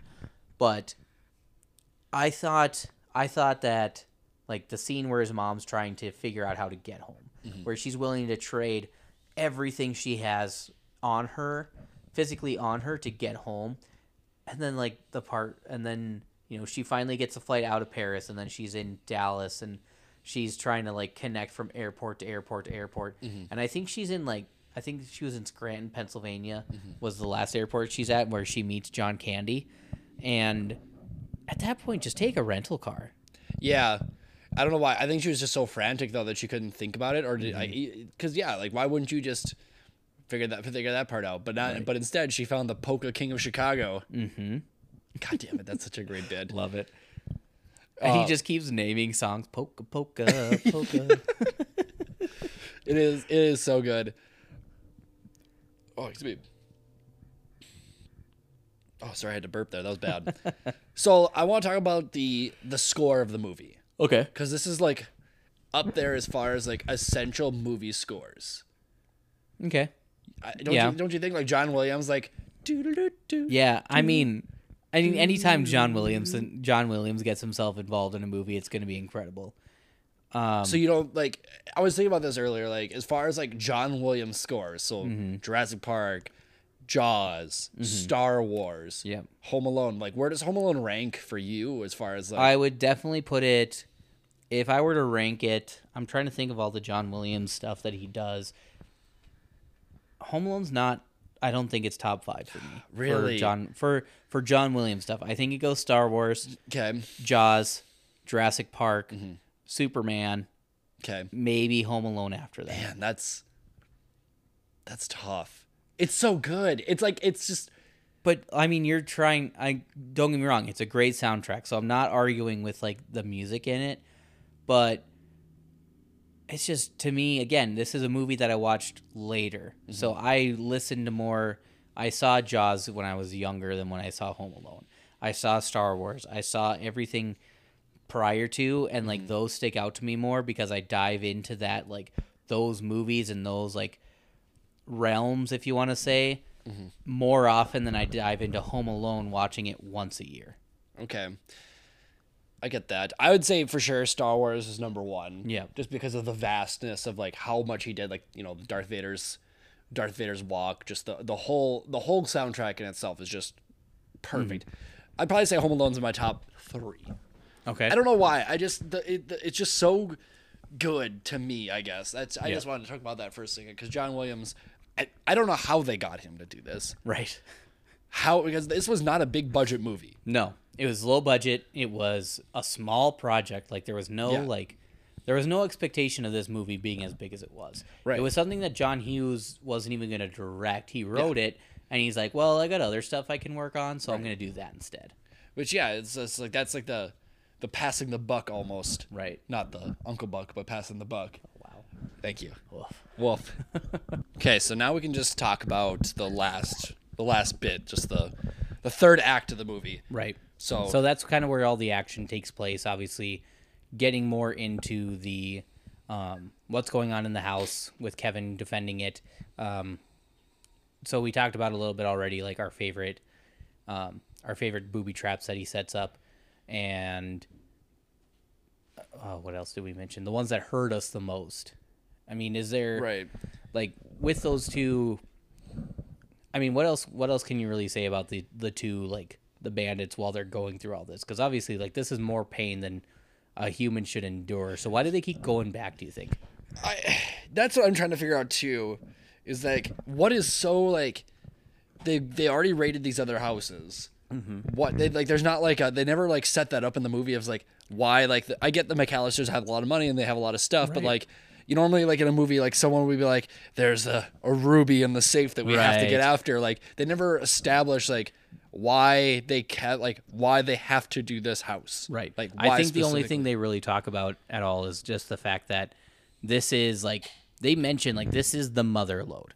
This house is the house that has everything between stereos and sound systems and this because of uh, i'm assuming because of the size of the family and everything this is the house to go after. Like of all the houses on the block that they're rating this is the one. Mm-hmm. So i'm i don't know if it's like a it's so worth it because of everything that's in the house i don't know if it's just a we can't get beat by an eight year old mm-hmm. kind of thing because he sets it up earlier where when they see Kevin carrying in the tree, he's like, We're getting swindled by a kindergartner, is how Joe Pesci says it. Right, right. So, like, if it's just like a pride thing of like they have to, they can't get beat by this kid. And I think that's, I think that becomes maybe their ultimate drive of like, they just, they have to do it. they just like they just like this kid has just been too much for them. They have to like they they have to finish what they started. Right. Yeah, no, I get that. Um, and like there's just that one scene where like Joe Pesci finally like gets a hold of Kevin and like basically like puts him on a hook in the kitchen. Yep. And that's actually kind of scary. Like, yeah. it's a little little excessive, Joe Pesci. little excessive, and then the neighbor comes in and whacks him with the with the shovel on the back of the head, and Right. and that's that's the third the act third act is definitely where like you get the biggest redemption arc for that character because again in first two acts he says nothing. And in that third part of the movie that's when he meets kevin at the church um, before kevin needs to get home to save the house. He's tells his story and kind of bears what he is and or who he is i should say and you just get that you get that bigger better picture of of that character. And then he like you said he comes in and saves kevin uh, from basically getting killed or you Yeah. know whatever else they would have done with him. Right. Well, I mean, I think they just literally threatened to kill him because it's like right. I mean, if I if I set somebody on fire, I feel like someone would want to kill me too. for Like sure. That's fair. I don't know, but then I then you know obviously the the cops take the take the wet bandits away, and then we get the nice scene of Catherine O'Hara finally getting home for Christmas. morning, Yeah, You know, Kevin wakes up and it's it's Christmas Day, I, I believe, Yep. and she makes it home. And. It, like you said earlier, like John Heard, the dad character, nowhere to be seen, mm-hmm. no fucks given. yeah he's just they're all in paris but they're worried. They're waiting for that flight the next morning. Yeah, where Catherine O'Hara like did anything and everything she could to get back home, and we have the nice touching moment, and they hug, and mm-hmm. And then they, it is the little bit of comedy to it where um, it is the comedy the comedic moment of that scene where they get home and then the next thing you notice the rest of the family's home. Everybody else is home too. You know so they don't have like a you know it's a little funny where it's like well we just got the flight that we got the you know we went on the flight the next morning that we were gonna go on. So they don't really have that like that huge moment of um like they get back a week later or something like that it's literally minutes right, yeah, does make sense there, but uh, yeah, that's essentially Home Alone. right What uh, you have Cheers and Jeers? yeah let's get into some cheers and jeers uh so first off i have john candy i mean again small scenes he but he's absolutely takes takes control of every single scene he's in. Um, he's an essential part of the movie. He's such a good like the part where they're in the back of the U-Haul driving from like Scranton to Chicago, and um, when they're driving from place to place, and they're she's she's talking about how bad of a mother she is and how she forgot Kevin, and he's sitting there and he goes through all like the people in his band, and it's like, well, he's never even met his kids. He's you know his kids uh, you know has issues and stuff like that, and he's like. He talks about how he left his own kid in a morgue, and he goes on like this little bit of a rant about like, yeah, he was in there in the more in the whatever for funeral parlor for like eight hours with a dead body, and he's like, he'll get over it. you know, he'll he'll get there. Kids are resilient that way. Like he just does this Right. whole thing about how, um, his kids will his kid will be fine even though he left him in a, in a funeral parlor by himself. It's casual. Just he's and that's all ad libbing. I mean, that's Right. just that was the beauty of John Candy, um, is he can go through and do all that without having like this, this like scripted part. He just does it, and it's always Mm-hmm. funny. No, I would say John Candy is my, one of my cheers as well. Mm-hmm. Um, everything you touched on, just he just makes this movie a little bit lighter. Like obviously the movie is pretty lighthearted as it is, anyways. But he just Mm-hmm. he he he just brings that that moment there, and that's just that's super nice. For sure. Another one of my cheers is just the soundtrack. Again, I talked about the soundtrack being one of my favorites. The music is great. Mm-hmm. Just everything about it, it is good. The music, like, the- the- and just the good Christmas songs that go along with it too. Are, they played everything really well. So the, the music and the soundtrack is For good. sure. That's good. Uh, my next one is I'd say the scene where Kevin watches his neighbor reconnect with his son. Mm-hmm. Um, again, you just you get a little bit of that that neighbor's story arc and where he is and who he who he is and what's happened in his life and why he seems so angry and sad and stuff like that. And you get that you know, you just get that really good tie-in for him and him getting to see his family after, you know, not having seen his son for years and stuff like that. Um, it was a it's one of the all-time Christmas movie scenes in my opinion. Absolutely, that's good. What's your last one? My last one is going to be uh, Kevin. Just in general, he gets a little nice redemption arc because, like we talked about at the beginning of the movie, he's kind of a pile of shit. Uh-huh. Um, just he's whiny, he's angry, talks talks down to his parents, and he's just terrible in the first part of the movie. And then he realizes that he's not, um, you know, he's just not what he what he he's not what he thought he was when everybody leaves, and he begins to miss them. And um, you get that nice little connection scene with him and Catherine O'Hara. Um, so I just liked Kevin's little redemption arc through the movie. Absolutely.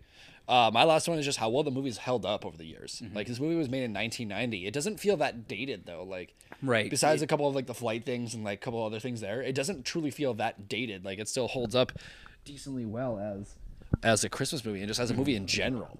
So I I applaud that because sometimes holiday movies can feel dated or they can feel like like you said you watch it once a year. I feel like I could watch Home Alone more than once a year and be fine with it. like sure. it's not like it's not held d- Right. uh, down to just one thing. Yep, and that's where like they didn't really rely a lot of like the the storytelling for the time. Like Mm-hmm. they didn't use a lot of like the technology at the time and like early flip phones and cell phones Yeah, and yeah, stuff yeah. like that. It's just like it's just stuff you would see in everyday life even now. Yeah. No. So, what I do you like- have- I do you like that. What do you got for jeers? Uh, so my first one is we talked about a little bit how Kevin goes from not knowing how to pack a suitcase to being able to completely take care of himself to the point of like going grocery shopping and having a coupon and stuff like that and doing laundry and everything. Like he just he goes from knowing nothing to being able to take care of himself. Yeah. Um, I'm gonna say just the dad. Just sucks. Yep, He that's fair. sucks. Dad in this movie's not great. Not a good dad. Yep, I hear Nope. ya. Um, my other jeers, man, that this is tough. In the vein of the dad, my other jeer is the uncle. Yeah. just again, I think maybe the uncle was written to be a little bit more comedic. Where, sure. but like again, what kind of parent, what kind of adult talks to an eight year old and calls him a little jerk for making a mess and things like that? And he just he there was nothing like redemptive about the uncle. He was mooching off of his brother, who obviously makes a buttload of money because they live in this enormous house and he's taking 20 people to Paris and I still want to know what his dad does for a living Yeah, to it afford doesn't all that. like just the, everything about that. It just doesn't make sense yeah. there. So his uncle is one That's tough. It's a tough scene. Another one for me, another jeer is just like why is the cheese pizza so such a hot commodity? Fair enough. Why is cheese pizza such a like cheese pizza is generally for like the youngest kids, like that's because they're you know the picky eaters. Right. Why is it the first pizza eaten? Yeah, it's fair. That's the, I'm upset about this. like it doesn't make sense. Right. That's fair. And like you said, the cheese I don't even like unless it unless I have to, cheese pizza doesn't even Yeah. appeal to me. The only time I'd I, yeah, there's no reason I would ever choose cheese pizza over any other pizza. Mm-hmm. There's no reason. right. If you don't have toppings, I don't want it. Yeah, get the fuck out of here. Get out of here. Uh, and then my my, my last one um, is again just the the whole thing where the mom, the storytelling like chronologically feels a little bit off because the mom leaves like the day after they get to Paris, and Kevin, like he's home. it seems it feels like he's home alone for a week, mm-hmm. but it's like two days. Yeah, it's not that long. So like just how that story is told of like him finding out he's home by himself and everything like that, and again just the his mom. It feels like she left like days before, and then of course she gets home, and her family gets home from Paris literally minutes after she Right. she does. So it, it felt a little weird chronologically, just because you don't have. There's nothing like really telling you set times or days. Yeah, there's no yeah, there's no there's no indication of what's how much time has really passed. Right. Um man, I'm trying to think of Jeers. I'm I don't know. Those are my three. I don't I I had two. I had one more. I can't remember it now. I I think my only jeer other other than this is so uh, this is kind of making fun of the second movie. So I like the second movie a lot, but it's literally a shot for shot remake just in a different city. Like Right. everything that happens is uh, again like Home Alone 2 it, you know how do you do it again but like everything like the the pranks like all that it, get get better and how this movie has like five sequels to just make sense me. Yeah, I won't watch past two. yeah I've, I I had 3 as a kid when I grew up like I owned it and that was bad Also, the in two, the trade off from the next door neighbor to the pigeon lady, terrible Yeah. trade off. terrible trade off awful yeah Pigeon Lady was weird Pigeon lady's weird, and I'll, I will always more remember her as the foster caretaker in Angels in the Outfield more than I remember her Oh, from yeah. Home Alone two. yeah that makes sense so the only reason I remember Home Alone 3 in any sense is because that's for Scarlett Johansson's first movie Mm, okay, or like one of her first movies. Like she's super young in that movie. yeah, that's that makes sense. So, tell me this. Listening. So you probably know better than I do. Is does the kid in Home Alone three have a parrot? Yes. Okay, Yes, that's like does. the only thing I remember from Yep. that movie. Yep. He has a parrot because the parrot rides the. It's so dumb. It's such a dumb movie because there he hasn't he somehow he he gets this RC car that has a chip in it that's supposed to like set off nuclear bombs. Right. It's so fucked. It is so fucked. yeah, they have a Maybe parrot. that's your jeer. Is just a terrible sequel. terrible sequels. And there's like a line where like one of the burglars is like, "Polly want a cracker," and he puts like a gun in his face. It, it, it's so bad. It is so stupid. Okay, let's talk about some presents. So we want we just want to talk about five presents that we really wanted as a kid and never got. Yep. This is us shaming our parents. Right. And like I said, I like I talked about the beating the. I I know that I would have either gotten tired of these toys extremely quickly, Oh, yeah. or they would have broken immediately, and I would have been wasted money. So kudos to my parents for not getting me these things, but at the time, devastated. Yeah. So especially like the fir- my first one is Furby. I would have gotten sick of that bitch in like a week, but I wanted one. Do you remember Furbies? Yes. Yeah, I, I my friends had a couple of my friends had Furbies. I really wanted one. Um, they they were like the hottest toy For sure. for that like whatever Christmas it was like ninety seven, whatever it was. I never got one. I was upset. Still bitter about it. Okay. So can I tell you something I saw on the internet recently about Furbies because the internet's a beautiful place. Yes. So I can't remember if it's talking about animals in general or just birds, but it's talking about how animals with eyes on the side of their heads are more, um, they are more or less prey more often because they need like the visual surrounding area to watch out for predators, and then animals with a eyes on the front of their head are more predators. And then it took a picture of the Furby, and their eyes are just straight up front of the face. That's so good. What do you, what, what's yours? Uh, so my number one is sock 'em boppers. oh, that's so. so Sock the inf- boppers, right. Sock 'em boppers. that that song itself like brings back memories of my childhood and just wanting those so badly and like never getting them but they were an inflatable thing that you put on your hands like i said i would have Yep. broken mine immediately because i would have punched too hard or my brother would have punched something that ends up popping them Yeah. They weren't good they didn't last but i wanted them so bad They were like so cool. Right.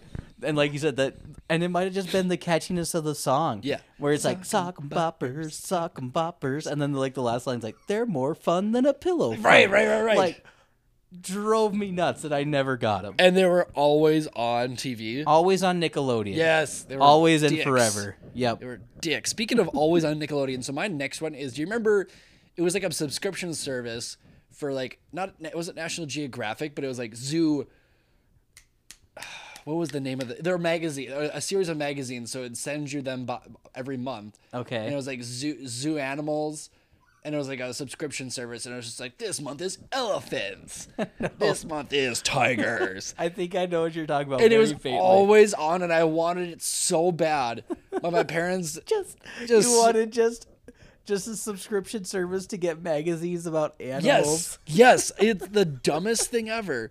But holy shit, they were so cool to me. Like I can see, the, I can literally see the commercial, and like it, it's a yellow covered magazine with the animal of the month on it. Yep. That's fair. Man, I wanted that bad. Uh, so my number two is Hot Wheel tracks. Mm-hmm. So I had a I had a tote full of Hot Wheels when I was a kid, but I never got the tracks. What I had instead was like that rollout mat that had all the street stuff on it. Everyone had that mat. Yeah, Yep, yeah. I yeah. had that instead, and it got me through. I loved playing with it. Don't get me wrong, but never got the Hot Wheel tracks that like launched your car Yeah. or like did the loop de loops and shit.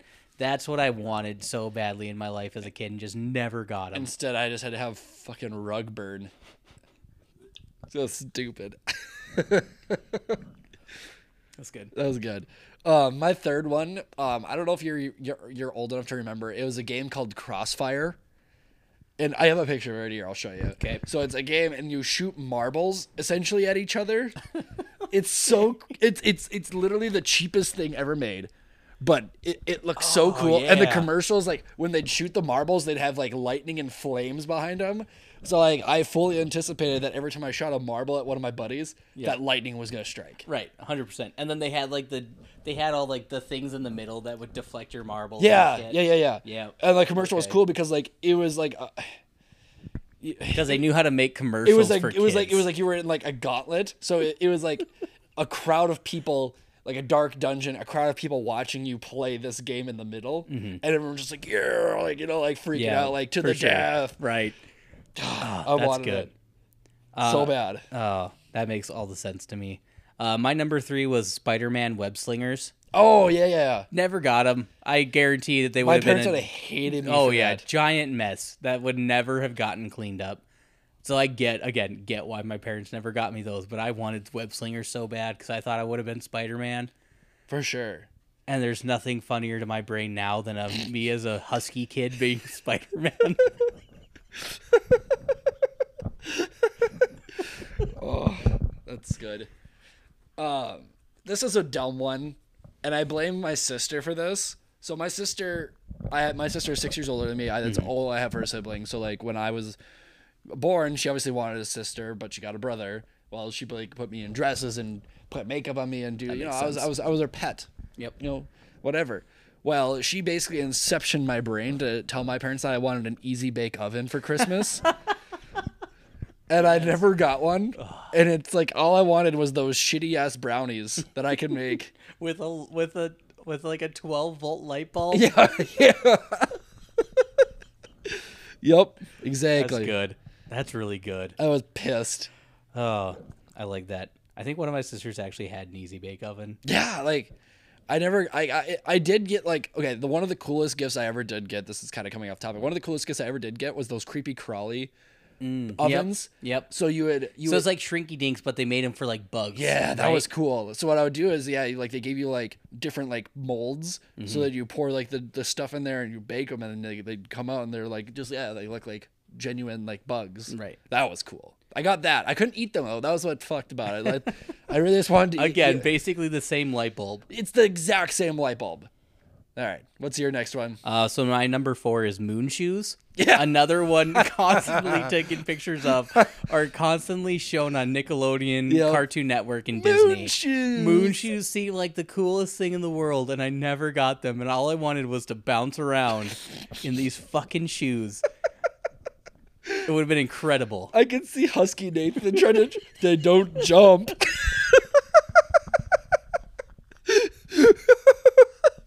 Mom, we need to go back to the store. We need better springs.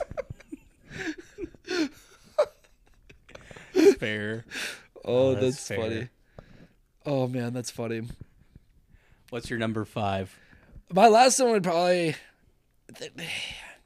I'm trying to nail down because that, that number five is tough for me. So I'm just I'm, I see moon shoes on here. I'm looking at a huge list because I was trying to remember all this stuff from the from like, being as a kid. I I was always a Nintendo kid, so like I only ever had Super Nintendo, GameCube, N64s forever until I finally had my own money and was able to buy like an Xbox and buy into that. I wanted a PlayStation because I wanted to play like Crash Bandicoot. I wanted to play uh, Twisted Metal. I wanted to do all that. Well, my parents never bought me one, and that's For sure. Upsetting. Granted, I had an N64, so I played the sh- the ass ton of Blitz. I played an ass ton of GoldenEye, but I never got the PlayStation to be able to do the rest. for sure. Uh, and my number five is the Robo Raptor. So they had like, so you remember like Robo Pets and stuff like that. They had a remote controlled dinosaur.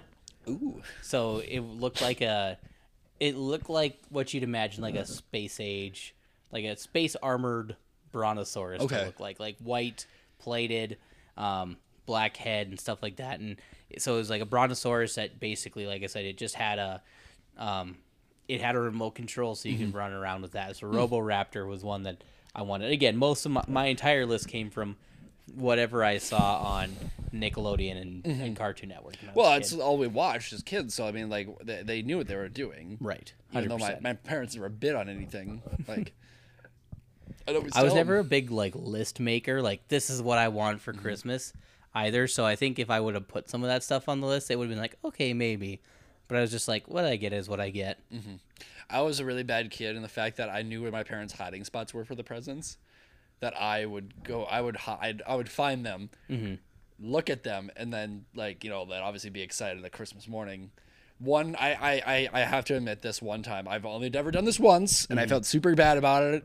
But there was a present underneath the tree when I was a kid that was wrapped. That I, I had no idea what it was because generally I had a decent idea of what I was going to get because I was a list maker. Yep. I was so like I I I, just needed to know what it was, so I took uh, a a letter opener, and I ever so Opened slightly. I opened up the tape and just got a peek at the corner and instantly knew what it was, Mm-hmm. and then taped it back shut. So I'm sorry, mom. I was a I was a peeker as well. Even to this day, Jess brought presents over to my house, and I told her she needed to take them home because I would look at all of them before Christmas.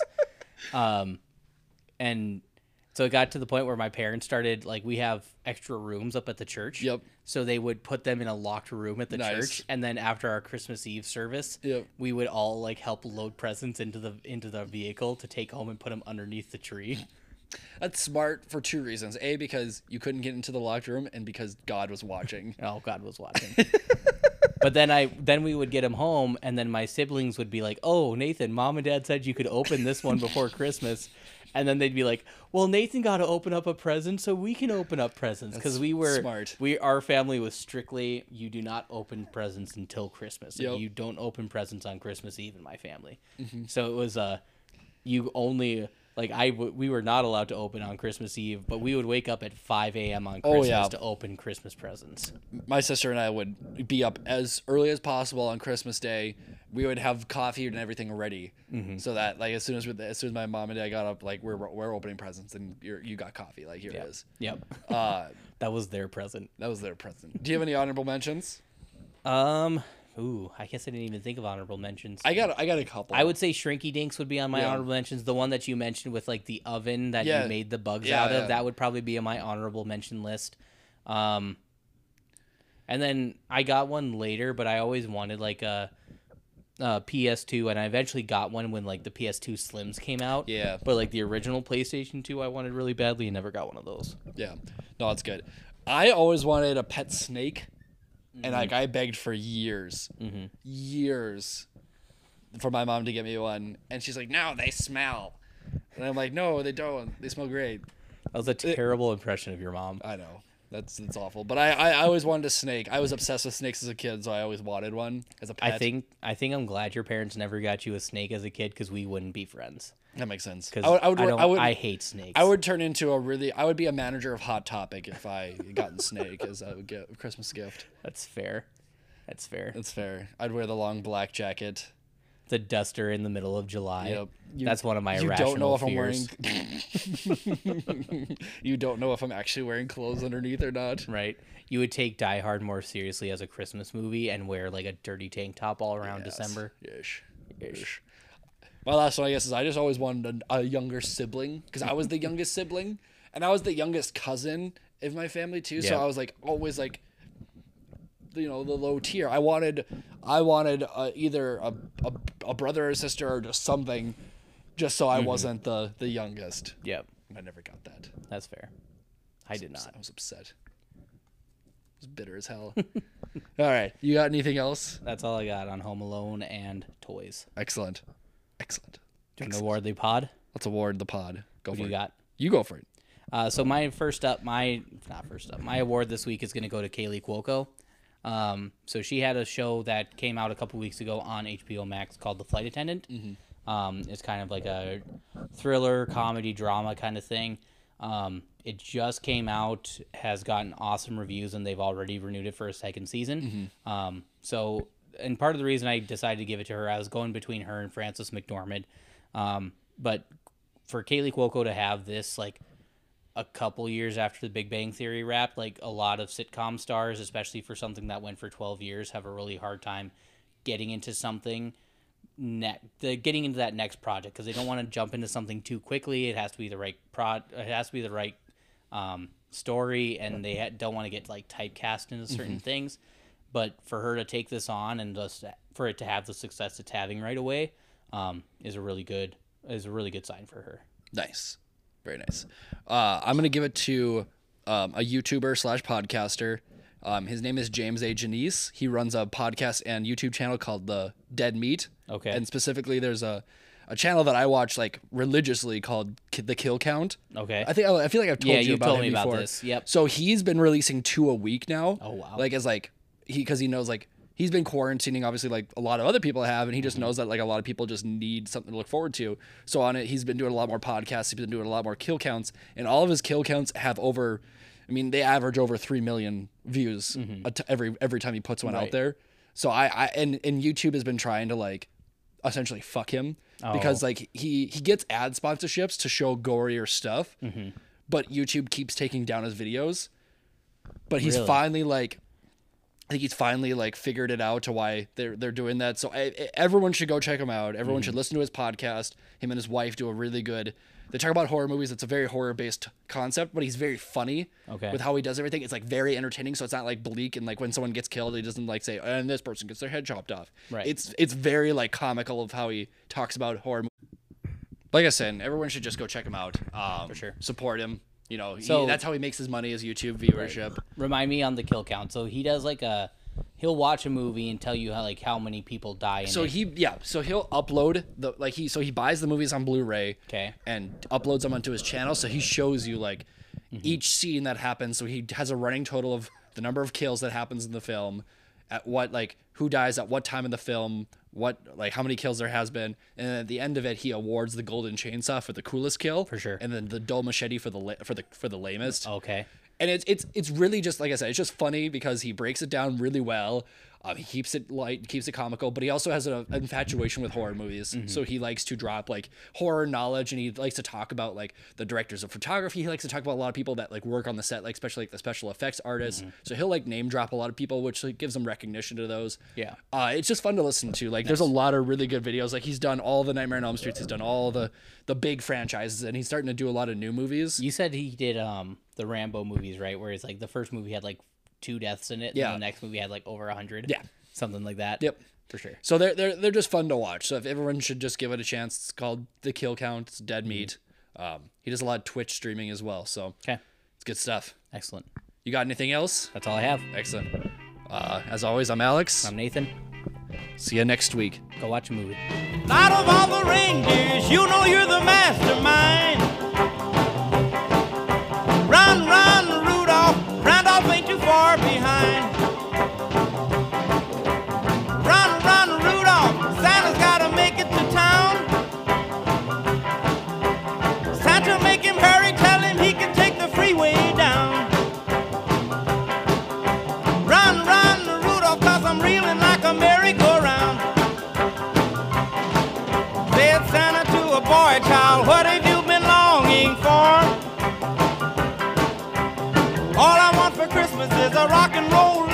guitar.